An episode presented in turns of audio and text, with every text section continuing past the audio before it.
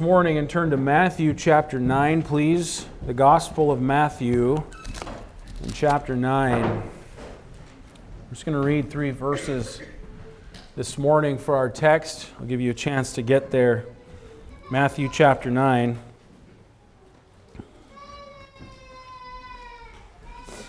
And I want to direct your attention to verse 32. The Bible says, As they went out, behold, they brought to him a dumb man possessed with the devil. And when the devil was cast out, the dumb spake. And the multitudes marveled, saying, It was never so seen in Israel. But the Pharisees said, He casteth out devils through the prince of devils. I'm going to stop right there. And we're going to work through these few verses and this morning. And we're going to talk about the healing of this dumb man, but we're going to, we're going to exalt Jesus Christ. We're going to point to him this morning. Amen? Uh, which is what we ought to do. Uh, as we begin here, though, let me first tell you that the Gospel of Matthew uh, presents to us Jesus Christ as the Messiah, the chosen of God. The book was primarily written uh, to Jewish people. And so the things that Matthew records, the content is not insignificant at all. It's, it's very purposeful. And the way that Matthew presents Jesus Christ and the things that he did, excuse me, the miracles that he performed, they were intended to be clear demonstrations of the power of Jesus Christ over nature and even over the spirit world. Now, the Jews were religious people, the Jews believed in God, but the Jews rejected Jesus Christ as God, as the chosen of God. And so the content of Matthew is very purposeful in highlighting and presenting Jesus Christ in a way that only God could do these things to prove who Jesus Christ was. That's what we have before us today in this passage a demonstration of the fact that there is no power on earth or in heaven that is greater than Jesus Christ. The Bible tells us of a miracle that Jesus performed of healing a dumb man so he could speak, but it also tells us that Jesus cast out a demon out of this man. and Jesus has power even over the spirit world. Excuse me. I want you to consider with me, just by way of introduction this morning, before we get to our outline, I want you to consider the reality of the spirit world for a minute. Why should we believe something like that exists? The reality of a spirit world. I cannot see it with my eyes, so why should I believe that it exists? I mean, I've never seen a demon. What is a demon? Well, a demon is a fallen angel who followed Lucifer when Lucifer lifted up himself in pride and said, I want to be like the Most High. God cast him out of the heavens, and all those that followed after him, those fallen angels are demons. I've never seen one with my eyes. I've never seen Satan with my eyes. Nor have I seen an angel, a messenger of God, at least to my knowledge. It's possible I have, but to my knowledge, I never have. So, why should we believe such a thing exists? So, when we're reading this passage of Scripture, the Bible just says when the, that, that they brought to him a man who was dumb and he was possessed with the devil. And then it just says, and when the devil was cast out, the dumb spake. It tells us something about Jesus Christ, and we're going to go there in just a little bit.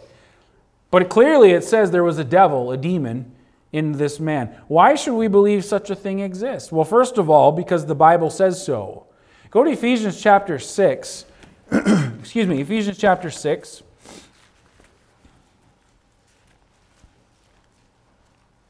And I want you to look in verse 12. Ephesians 6 and verse 12. The Bible says, For we wrestle not against flesh and blood but against principalities, against powers, against the rulers of the darkness of this world, against spiritual wickedness in high places. And Paul is talking to the believers at the church at Ephesus, and he says, Your, your battles are really spiritual battles, they're not physical ones. And he says, You need to protect yourself. And so, in that context, he says, Take unto you the whole armor of God. Here's how you protect yourself because we wrestle against spiritual wickedness in high places. These principalities, these powers, these rulers of the darkness of this world is all Satan's domain. It's Satan's hierarchy, it's his rank and order that Paul is talking about. In Ephesians chapter 2 and verse 2, look there, please. Ephesians 2 and verse 2. The Bible says in verse 1, And you hath he quickened. So again, Paul's writing to these believers in this church at Ephesus, and he says, You hath he quickened. The word quickened means made alive. So he says, He's made you alive. God has made you alive who were dead in trespasses and sins. Wherein, in time past, in your former life, he says, you walked or lived according to the course of this world, according to the prince of the power of the air, that's the devil, the spirit that now worketh in the children of disobedience this world currently is Satan's domain. It's a spiritual kingdom of his, too, as well, that, that, that he works in. And the Bible tells us that before we're saved, we're dead in trespasses and sins. And the way that we lived our physical life was actually according to the prince of the power of the air. You thought you were in control, but not really. This world is controlled and manipulated and, and, and, and people uh, who, who want power and who want you know authority and they want to rule things. They're actually being used to be honest to try to bring about uh, the will of the prince of the power of the air. Now look in 1 peter chapter 5 1 peter chapter 5 in verse 8. I'm just going to highlight a couple of verses of Scripture here because there's many, many more.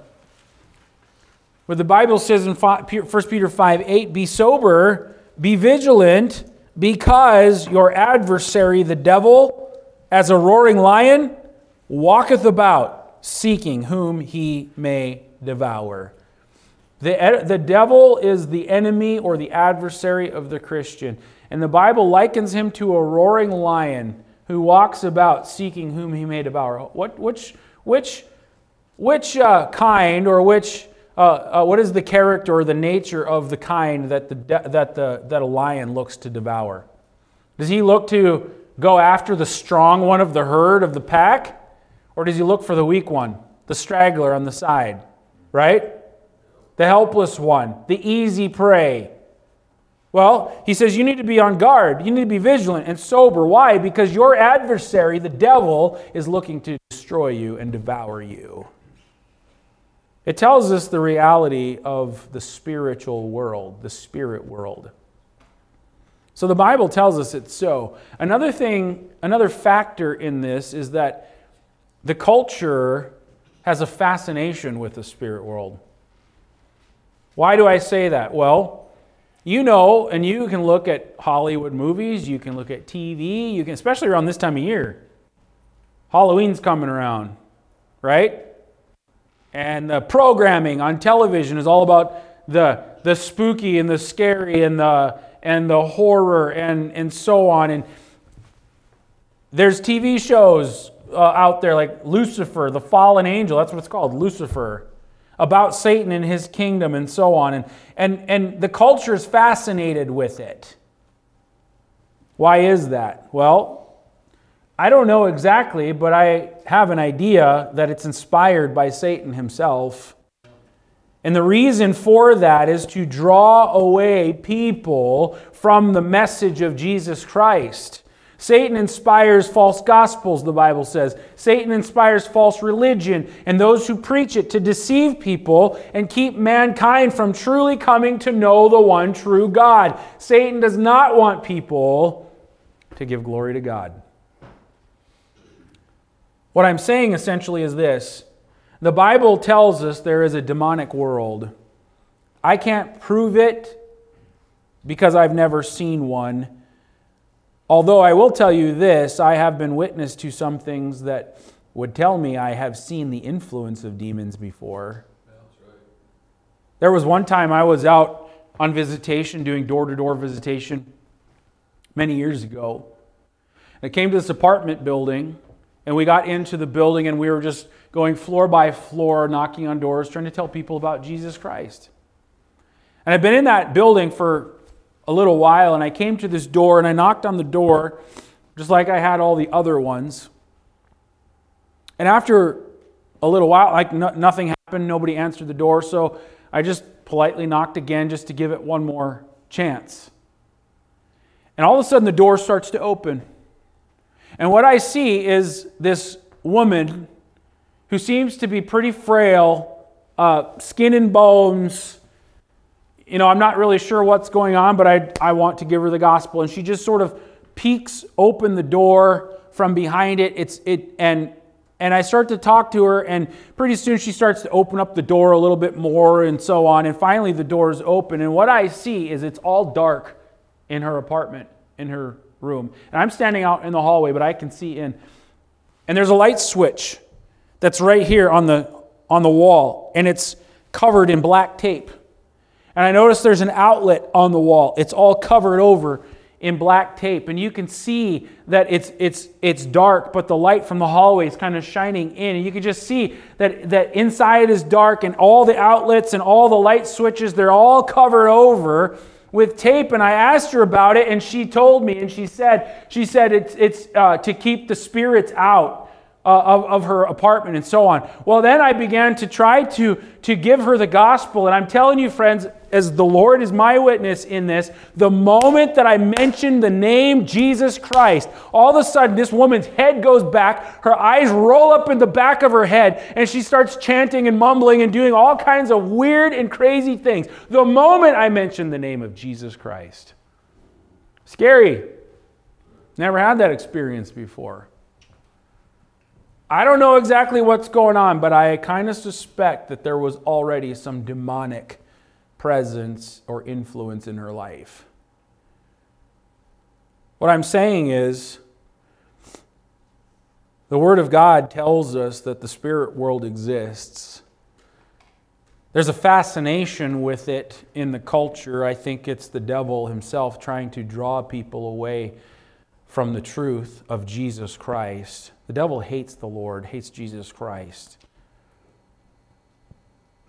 And we need to accept the scriptures, what the scriptures teach concerning it, and believe that it's true. And so when we read in our passage of scripture that there's a casting out of demons by the Lord, it's not a fairy tale, it's not a dream, it's not a fantasy.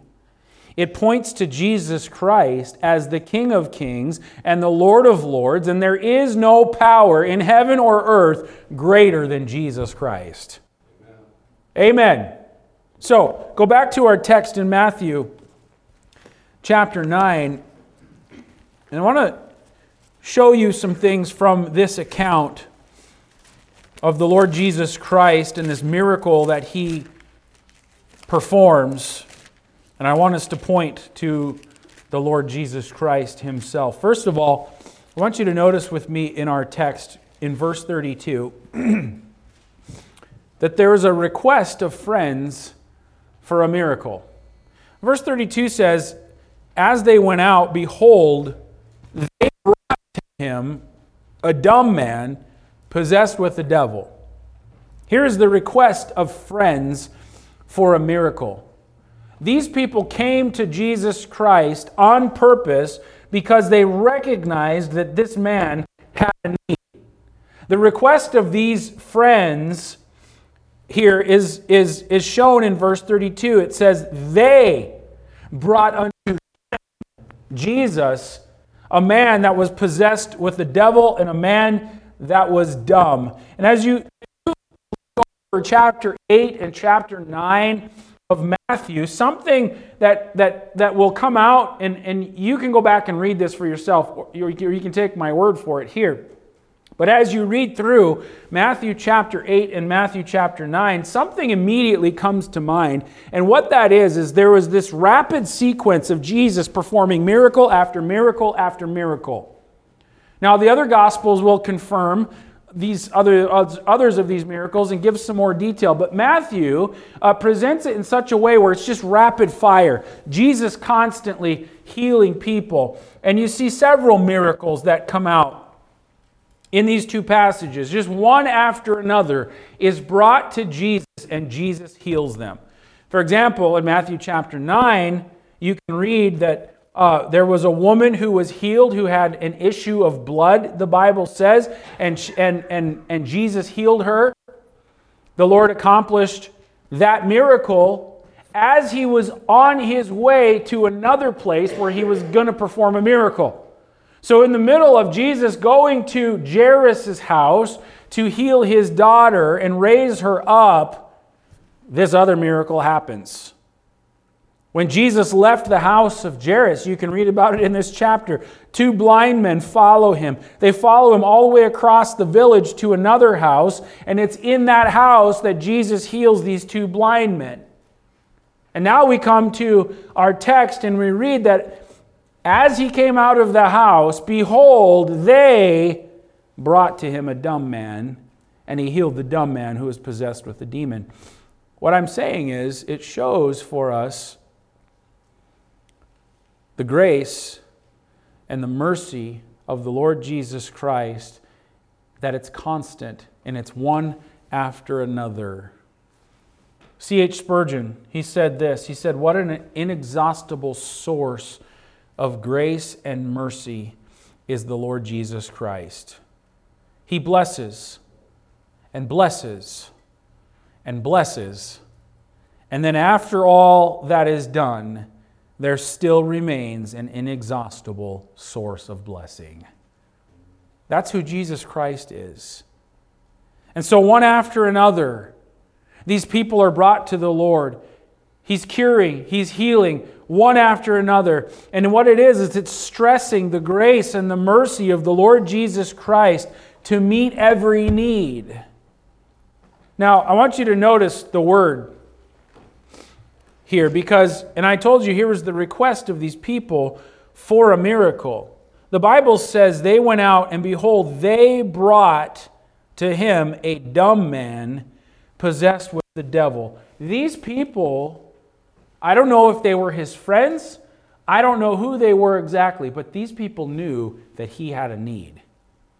The word dumb here in verse 32 it's the Greek word kophos. It means blunted of hearing, so he's deaf, but it also means blunted of speech, so he's dumb. And so the Greek word that is used here to describe this man is a word that's referred to in other contexts as simply dumbness, but it also refers to a man who is deaf and he's dumb. And so, what we have in mind here, and what we need for the picture, is that this man is not simply a mute man who cannot speak. He's a man who is also deaf, and his deafness was caused probably because of the demon that possessed him.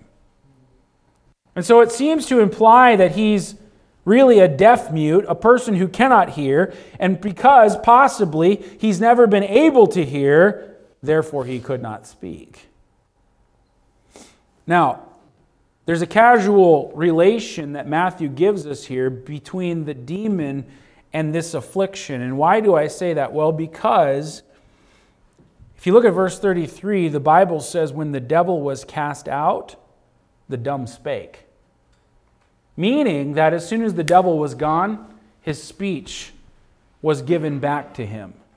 And so it seems that here is a man who is possessed of a demon and possessed of a demon in such a way that he was deaf and also dumb. And so these people knew that he had a need, and they brought this man who was imprisoned, who was bound by his infirmities, to the Lord Jesus Christ. So, everybody understand that? I'm going somewhere with that. Did I bore you with that?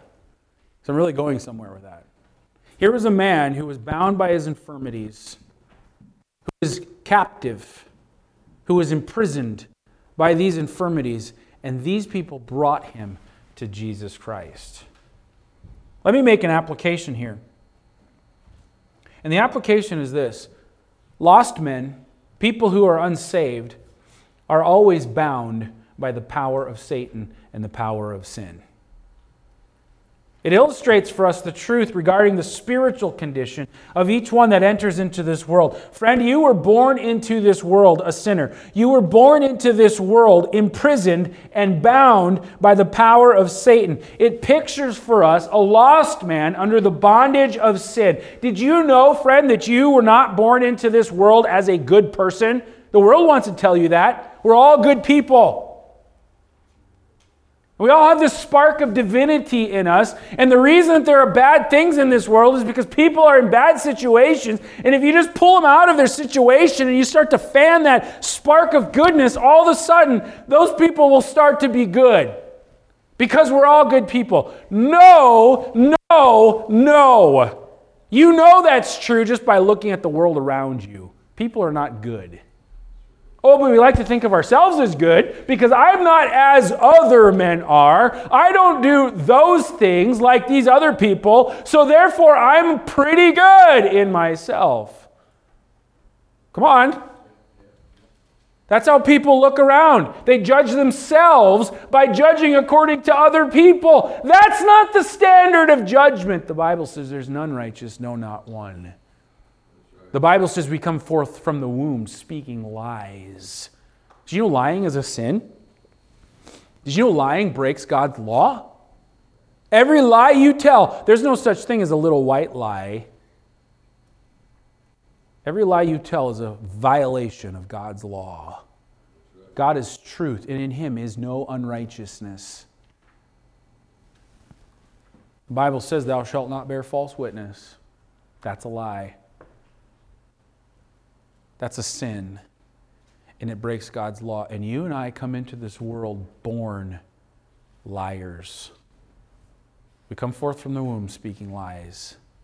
We come into this world condemned already. We don't come into this world with a white, clean slate, and every time we do something bad, all of a sudden we get a black mark on our slate. And some people's slates, man, they're all black because they're all, you know, but mine's pretty good. I got some white going on in there somewhere. That's how mankind thinks of himself, though. But not according to God, not according to the Word of God. Look at Romans chapter 5 with me.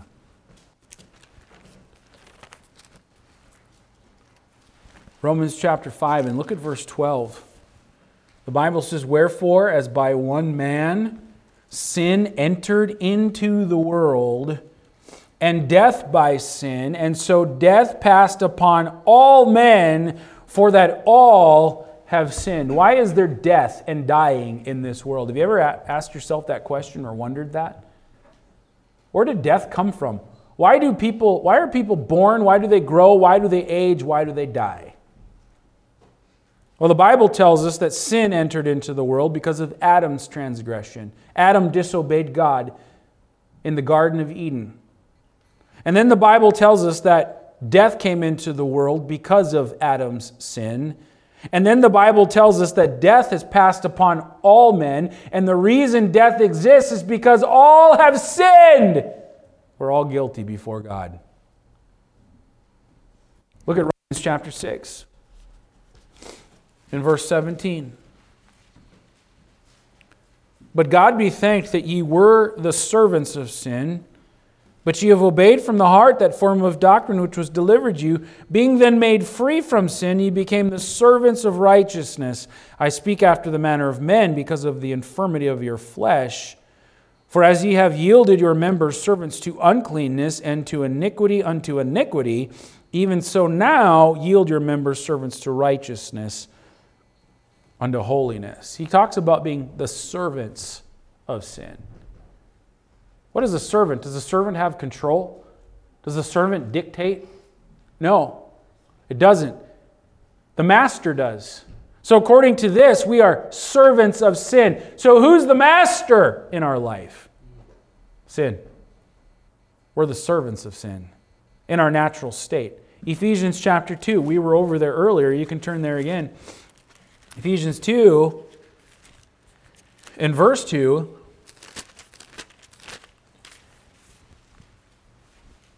In verse 1, rather, he says, And you hath he quickened or made alive who were dead. In what? trespasses and sins, wherein in time past, in, the, in your former life, you lived or walked according to the course of this world. You lived or walked according to the prince of the power of the air, the spirit that now worketh in the children of disobedience. It doesn't seem like you have control at all. You walked according to the prince of the power of the air. Look at 2 Timothy chapter 2. Keep going to the right in your Bible. 2 Timothy chapter 2, verse 25.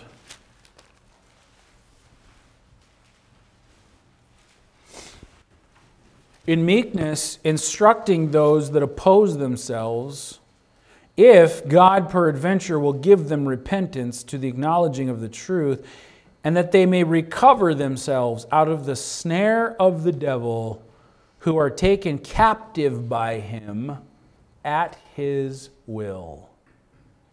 Now, you're not in control at all. You come into this world a servant of sin, speaking lies, violating God's laws.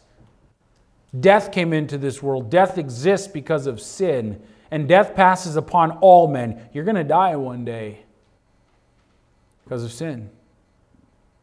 We're taken captive by Satan at his will. Listen, it's what, what I'm saying is, is, is it, it is what causes people to live in sin and live the way they do. Why do people live the way they do? You look out there in the world and like you're just like there's drug and alcoholism and, and abuse and all kinds of terrible things. And we like, why do people live this way? Listen, listen, we can't compare ourselves with them and say, I'm not as bad as they are. I'm a pretty good person. No, but no, you can't do that because, because of the fact that, that even one sin, even one lie violates God's law and it makes us guilty of all of them. We're all equal on the same plane. We're all guilty before God. We're sinners. That's what the Bible says. But it does explain for us why people live the way they do. And you know what? There might be people who claim to be good Christians. But if you saw behind the scenes, what you would see is that their lifestyle doesn't evidence Christianity at all. In fact, they're lost. They're religious people, but they're lost, and their life bears out the fact that they're lost. In 1 Corinthians chapter 6, 1 Corinthians 6 and verse 9, Paul is writing to a church, church in Corinth. And if you know anything about the city of Corinth, it was a it wasn't a great city. It was a center, a hub of trade because of that, it brought in all of these different elements from around the world, and this city was known for its debauchery and so on. Well, people heard the gospel and people got saved because of the gospel, and their life changed. And Paul writes, saying in verse 9, Know ye not that the unrighteous shall not inherit the kingdom of God? Be not deceived, neither fornicators, nor idolaters nor adulterers, nor effeminate, nor abusers of themselves with mankind, nor thieves, nor covetous, nor drunkards, nor revilers, nor extortioners shall inherit the kingdom of God. He's saying, Don't you know that people who live this way in these things, they're not saved people. They're not going to inherit the kingdom of God. And he says in verse 11, and such were some of you. You used to be like that. You used to be a drunkard. You used to be a, a fornicator. You used to be an idolater. You used to be a homosexual. That's what effeminate and abusers of themselves with mankind means. You used to be that. But he says, but in verse 11, you're washed, you're sanctified, you're justified in the name of the Lord Jesus and by the Spirit of God. He says, You used to be this way, but you're not anymore because of Jesus Christ. how many Christian people are out there that say, Oh, we're good Christians, we love Jesus? But if you look at this list right here, that's what their life actually looks like behind the scenes. They're not Christian people at all. They're religious people, but they're lost people. And what I'm saying is, lost men are bound by the power of Satan. Their life is lived in such a way because of their nature as sinners, because of the power of Satan and sin. It doesn't matter what you say, it doesn't matter what you claim to be, it doesn't matter if you identify as a Christian. Did your life change? Are you a different person? You can't be a different person when you're lost because you're under the bondage of sin. You got to be set free. And we look in our text and we find that these people saw that this man had a need and they brought him to Jesus. And it leads to this next thought that lost men must also come into the presence of Jesus Christ. He is the only one who can make the difference in a person's life. John chapter 14 and verse 6, Jesus said, I am the way, I am the truth and the life. No man cometh unto the Father but by me. Let me tell you, salvation Forgiveness of sins, a right relationship with God. It's not about communion. It's not about confirmation. It's not about catechisms. It's not about baptisms. It's not about religious works. You cannot free yourself from the bondage of sin. You've got to come into the presence of Jesus Christ. Religious works actually bring people more into bondage. I have some friends of mine. They're very religious people and they, they think they have a relationship with Jesus Christ. They think, they think that they're, they're good, they're, they're going to go to heaven. They do all the religious things. They go to their Mass and they do this and they do that, and they've got all the things that they do, and they feel like somehow those are the things that merit favor with God. And I can't get through with the fact that nothing you can do will save your soul, and nothing you can do will give you favor with God. We are condemned before God. The only thing that will actually rid you of the penalty of sin is faith in Jesus Christ, the blood that He shed for your soul. That is the only thing that will wash away your sin. You cannot do enough good things to merit favor with God. There are religions that teach, well, you have to go to church on this day and you have to do this and you have to do these things and do, do, do, do, do. There's nothing you can do. The only thing that can be done is to come into a relationship with Jesus Christ. And the Bible tells us that's through repentance toward God, repenting of your religion, your way of thinking repenting of your life and your sin, repentance toward God, it's an offense to Him. I'm sorry, God, and then putting your faith in what Jesus Christ has done. What did He do? He gave His life, He shed His blood. Religion and works actually brings us into more bondage. Paul said that to the Hebrews. He said it in Romans and he said it in Galatians. He said, It's not of works of righteousness which we have done and there were these religious people who thought that keeping the law and doing the, the law of Moses and religiously doing all of these things ritualistically is what gave them favor with God. And he says, No flesh can be justified in the sight of God through the works of the law. My friend, it's a relationship with Jesus Christ entered into through faith and repentance that brings about forgiveness of sins, not religious works. If we go back to our text in Matthew 9, please.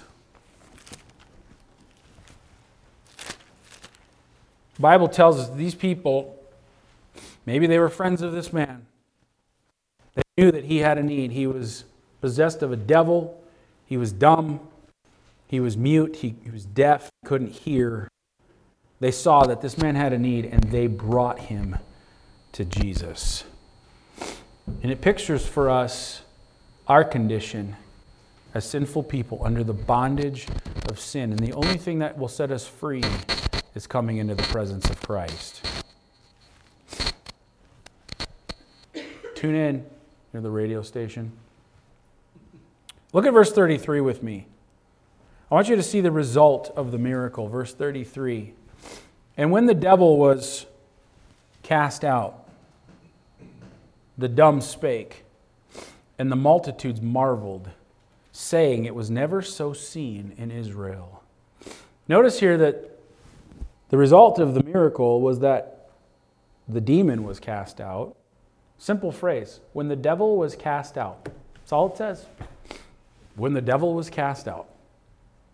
Wow.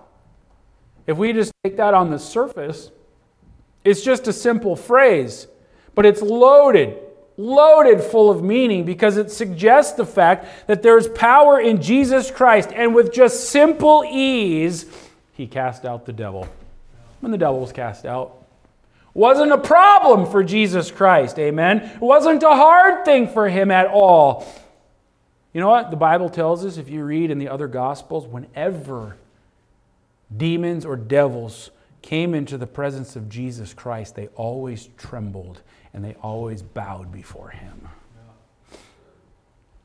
Satan's power that controls you, because remember, we walk according to the course of this world. According to the prince of the power of the air, we're not in control in our natural state. The power of Satan that controls you is no match for the power of Jesus Christ. Jesus Christ converts a soul, he changes it around to something totally different.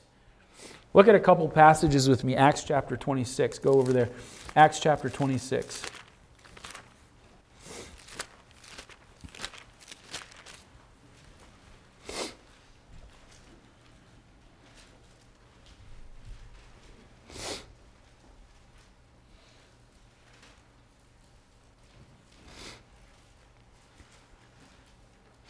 In the context here, the Apostle Paul is giving his testimony. He's standing before Agrippa, and he's telling how he was converted to Jesus Christ. He used to be a religious man, a zealous man in the Jews' religion, even persecuting Christians, thinking that they were blasphemers of God. But he was converted himself. And he says in Verse 14, and when we were all fallen to the earth, I heard a voice speaking unto me and saying in the Hebrew tongue, Saul, Saul, why persecutest thou me? It is hard for thee to kick against the pricks. And I said, Who art thou, Lord? And he said, I am Jesus, whom thou persecutest.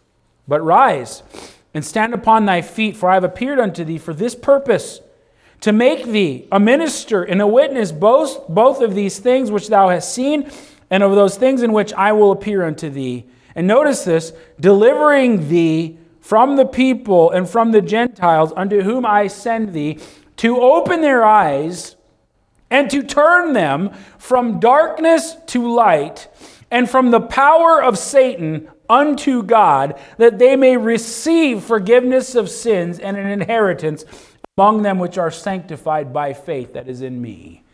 Paul says, Jesus saved me for this purpose to go tell people about Him and, and about Jesus Christ and His power to turn them from darkness to light and His power to deliver them from the power of Satan unto God so that they can receive the forgiveness of sins. The point is, Satan's power is no match for the power of Jesus Christ.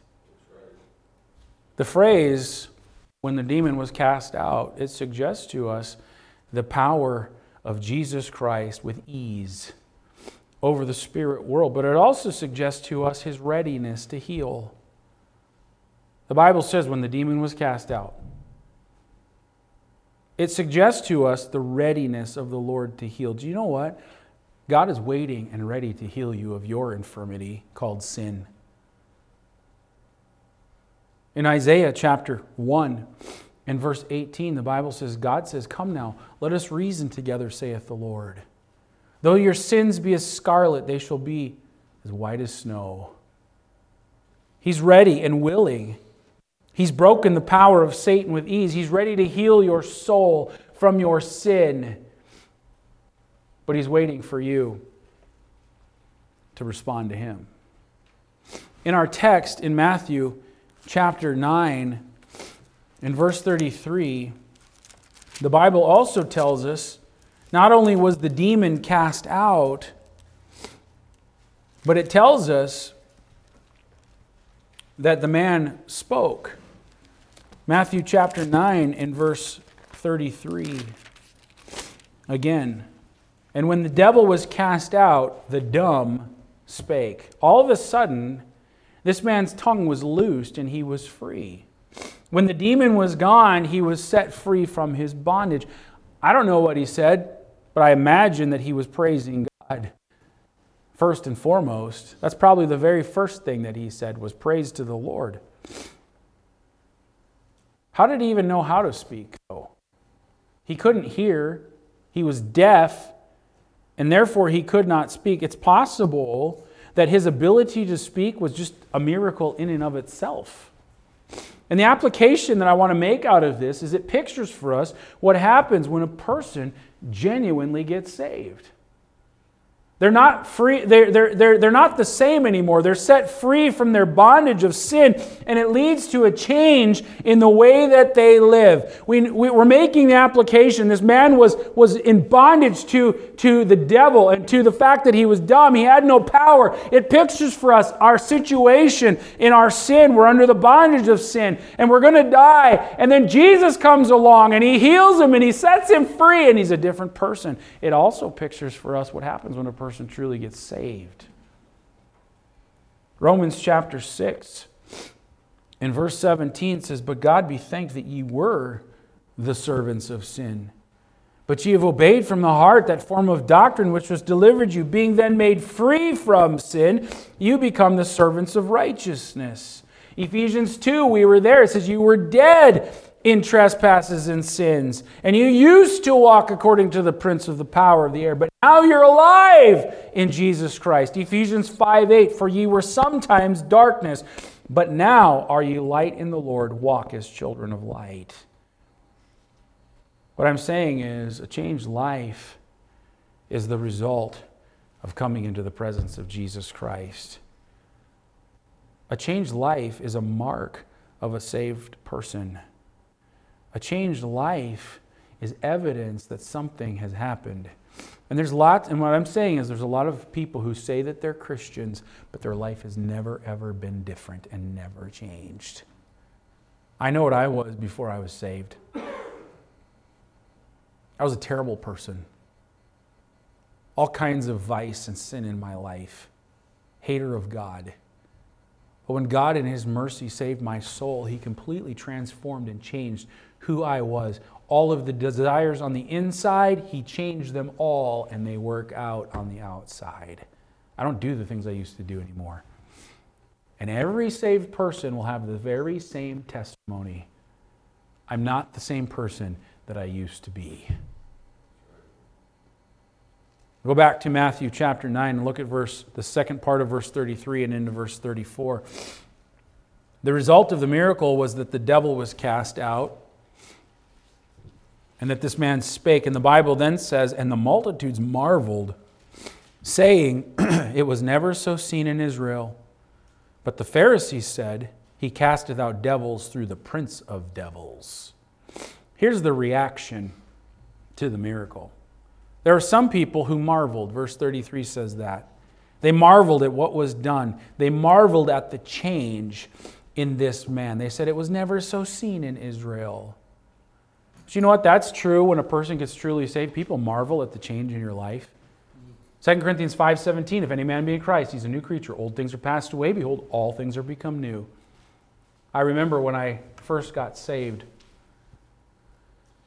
all of my old friends, high school friends, etc., etc., anytime we'd be around them, like we weren't the same anymore. And one time there was a friend who said, You know, something different about you. You're not the same guy you used to be. And I said, You know what? I'm not the same guy. Let me tell you why. And it wasn't long and didn't have those same friends anymore.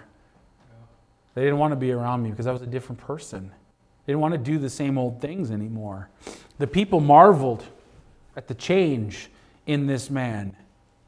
But then there were those who criticized. Verse 34 says, The Pharisees those are the religious leaders. They said, He casteth out devils through the prince of devils. What they were doing was they were casting the Holy One, Jesus Christ, as a sinner. What blasphemy here! There was no voice to praise God for the fact that this man was healed, that a devil was cast out of him, that he could now speak. The only thing that they could do was criticize Jesus because of their pride and because he was stealing the attention that they wanted for themselves. But so often that's the case when people truly get saved. They go to share their faith with others. Maybe it's family, maybe it's other, quote, Christian friends. And instead of finding joy and thankfulness to the Lord, what they find is criticism and disillusionment. What does that tell you? Here's religious people who should be glorifying God, but they said, oh, Jesus does that because of the power of devils. Well, Jesus said that's not possible. A house divided against itself cannot stand. Matthew chapter 10 in verse 35, Jesus says, For I am come to set a man at variance against his father, and the daughter against her mother, and the daughter in law against her mother in law.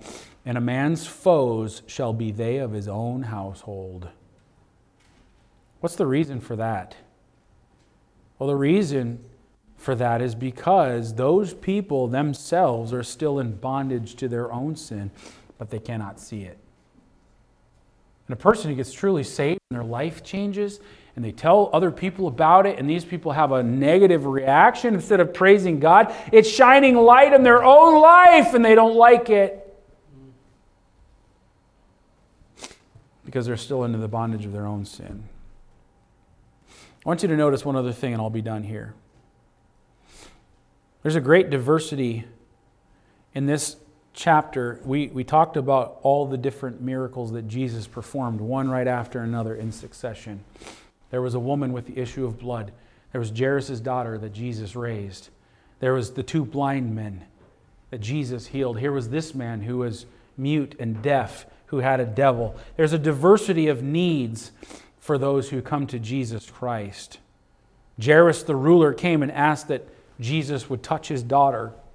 The woman with the issue of blood, she sneaks up behind Jesus and she reaches out her hand to touch the hem of his garment. She didn't want any attention on herself. The blind stand before him, pleading and calling out constantly, constantly that the Lord would help them. They said, Thou son of David, have mercy on us. They're crying out for everyone to hear. And then there's this dumb man who stands mute